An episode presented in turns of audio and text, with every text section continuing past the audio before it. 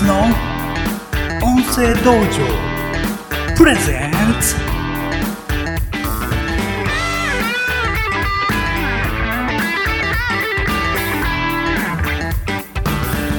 ゴリアスの極め尽くします。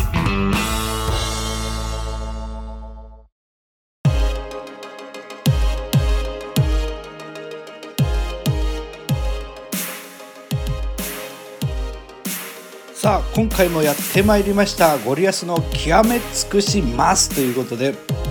今回はいよいよ三谷幸喜作品に触れてまいりたいと思います、えー早速いきましょう。今回のテーマは古畑任三郎です。私ですね三谷幸喜さんって大好きなんですけど、まあ、その中でもやっぱ三谷幸喜さんを好きになったきっかけそして一番好きな作品は何かと言われたらこれは間違いなく古畑任三郎を押すわけでございます。今更古畑任三郎っていう風にね、まあ、思うかもしれませんが今もって面白いんですよね、えーその辺のところをですねもし、えー古畑任三郎知らないよもしくは、えー少ししか知らないよという方にはですねぜひぜひ聞いていただいて、え古畑任三郎の世界を覗いてみていただければと思います。それでは極めトークいってまいりましょう。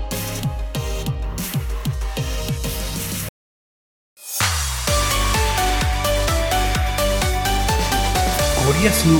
極め尽くします。この番組は、アスクザウィッチの提供でお送りします。めぐち、ちょっとそろそろ大変よ。大変？本部からの通達なの。めぐちの等級を下げるって。音声配信のプロゴリアスが送る新たなラジオドラマアスク・ザ・ウィッチ過去の記憶に触れる魔法今まで楽しいことなかったなへえ、楽しいことなかったんだ。き、君は？あたし、めぐち、魔女なの。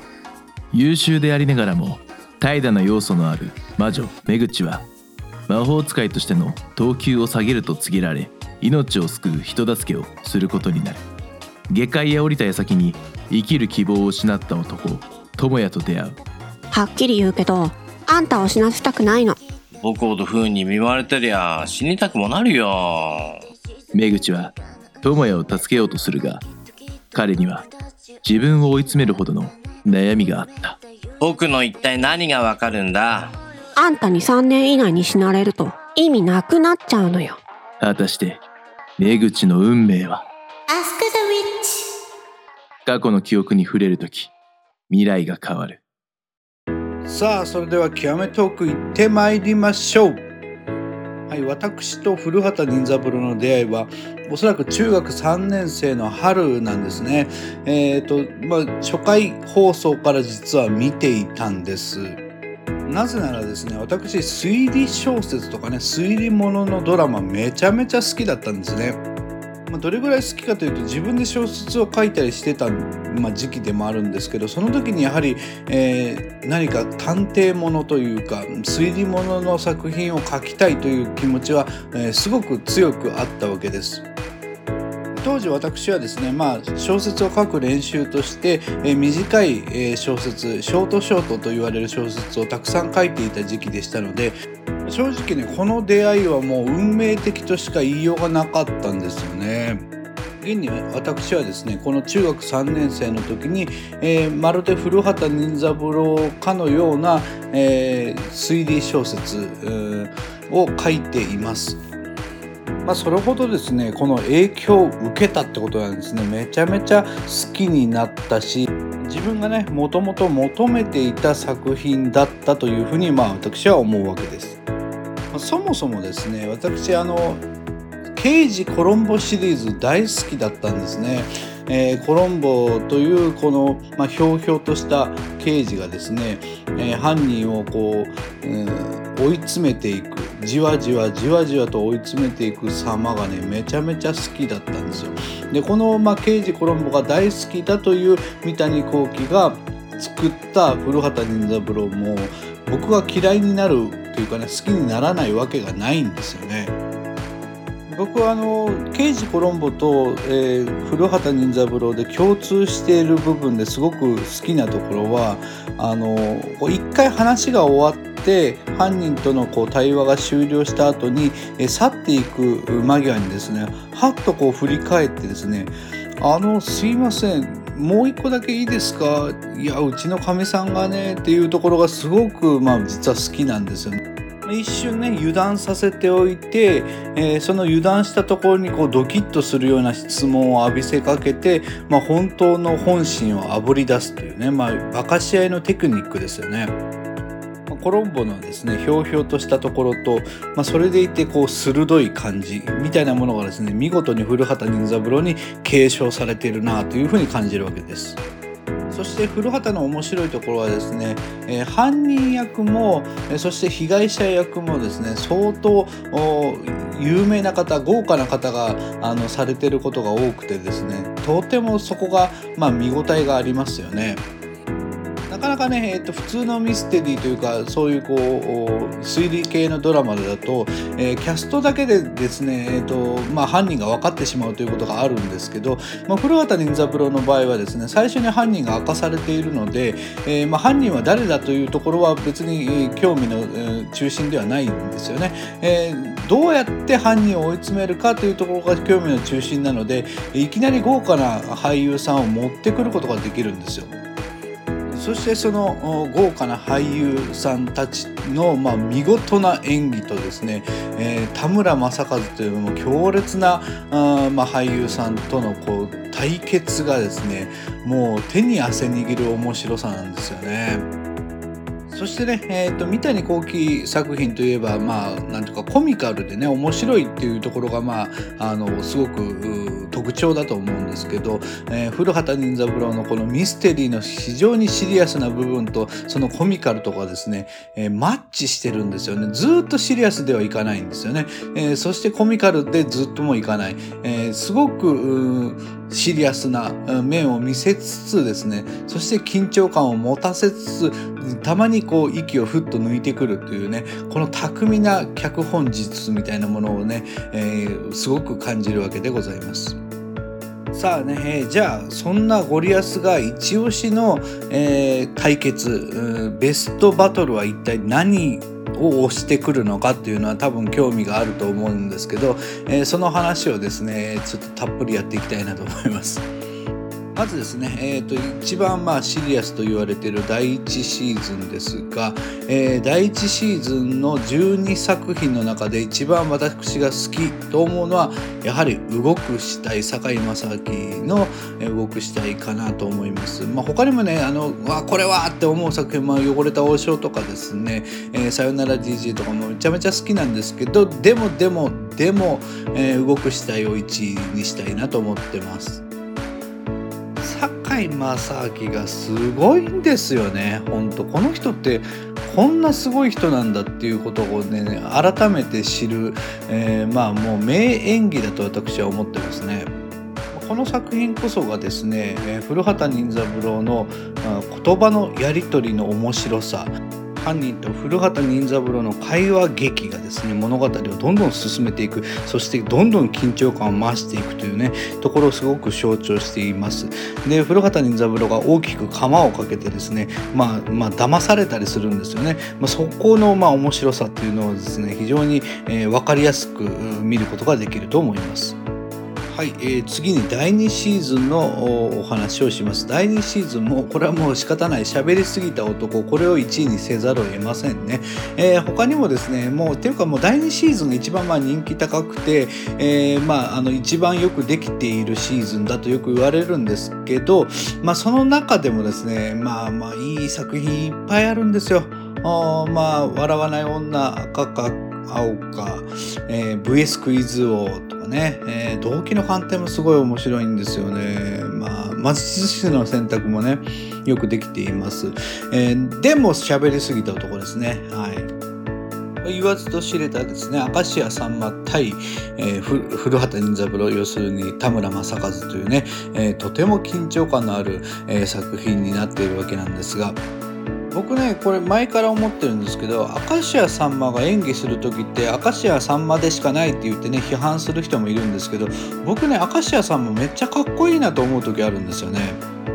特にねこの作品のあと明石家さんまをまあちょっとね、うん演技としてはどうなんだろうっていう人もいるんですけど僕はねかっこいいもうひたすら明石家さんまがなんというかねしびれる、うん演技をするんですよね。まあそれは当然、えー三谷幸喜のセリフがまあ見事なんですけど弁護士というねとても手強い相手に対して、まあ、古畑任三郎が結構こう感情を前に出して、えー相手を追い詰めていくというね、えーもうしかも私はあなたが殺したと思ってますというね先に宣戦布告するという,、ね、珍しいパターンを踏んでいるんですよね。この古畑任三郎の闘争心みたいなものをね、えー見れる作品という意味でも、えーとてもこの作品は面白いというふうに私は思います。はいというところであれもうこんな時間になってますね。これちょっと今日延長しましょうかね。えー、と延長チケット入りますというところでね ちょっとこれいつもより長くします。もうここで終わるわけにいかないんで、えーもうちょっとだけお話しさせてください。いつもより長くなります。はい、えー次にですね第3シーズンの一番好きな作品をお話ししたいと思います。はい、第3シーズンですね、まあ、すごくひねった作品、えーバリエーションの広いというかね、えーまあ、今までになかったような作品が多い、えーシーズンです。の中で、まあ、若旦那の犯罪とかね、その男多忙につき、古畑歯医者へ行く、えーそして、え絶対音感の殺人頭でっかつな殺人面白い作品すごく多いんですよね、まあ、その中であえてですよ。あえて一番を選ぶとしたら古い友人に会うというね、えー作品がまあ私は一番というか一押しとさせていただきたいところでございます。まあこの作品に関してはですね、えーとあんまり多くを語りたくないというかね語ってしまうと本当のこの作品の面白さが失われてしまうんですけどまあおそらくこれがですね、まあ、集大成というか、うんまあ、ここに多分たどり着くのがあの、まあ、古畑任三郎という作品だったんじゃないかなと私は思うわけです。というのもね、まあ、本当かどうか分かりませんけど、えーまあ、最終回に持ってこようとしたエピソードだというふうにね語られているわけなんですけど、まあ、相当トリッキーなんですよね。まあ、こんな風な作品の仕上がり方っていうのは、まあ、このシリーズ全てのシリーズにおいてもこの作品だけなんですよね。そこがまあすごく、面白いと思います。要するにこう古畑ファンの今まで古畑任三郎をたくさん見てきた人たちの感情をこう逆手に取るようなねえそういう仕組みがまああるというふうに思っています。特にねもうラストの方の、まあ、古畑のセリフが、まあ、とても秀逸で多分、ま、シリーズの中でも、まあ、最も人の心を揺さぶる感動的な、えーセリフの応酬となっています。はい最後にですねもうどうせ延長してるんでもうこの話もしちゃいましょう、えースペシャルですね、えー古畑任三郎 VS SMAPのお話もしておきます。この作品はですね本当にこう、まあ、 SMAPが、えー実在の名前で、まあ、出演してるという、まあ、これもまあ異色作なんですね。非常にね長い作品で最初のもう半分ぐらい50分間ぐらい、え古畑任三郎が登場しないというね、まあまあ、特殊な作品なんですけど、まあ、古畑任三郎 VS こう複数犯というねこの構造がまず面白いというところとその複数犯が相手なんだけど、えー古畑はもう一人を突き崩せば勝てるとこういうふうにまあ踏み込むわけなんですよね。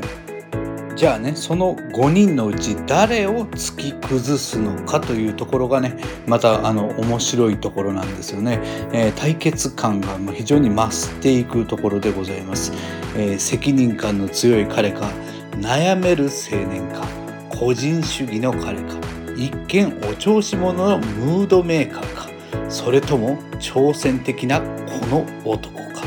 というところでございます。さあ延長戦もこれで終了したいと思います。今回の極め尽くします。実はですねこれを、えー撮るためにいくつか古畑任三郎の作品見ましたけど面白いですよ。今今も面白い。だって私が中学3年生の時に始まったドラマですよ。今見ても面白い。もうすごいと思います。ぜひね、えー皆さんも、えー、古畑任三郎今更と言わず見てみてください。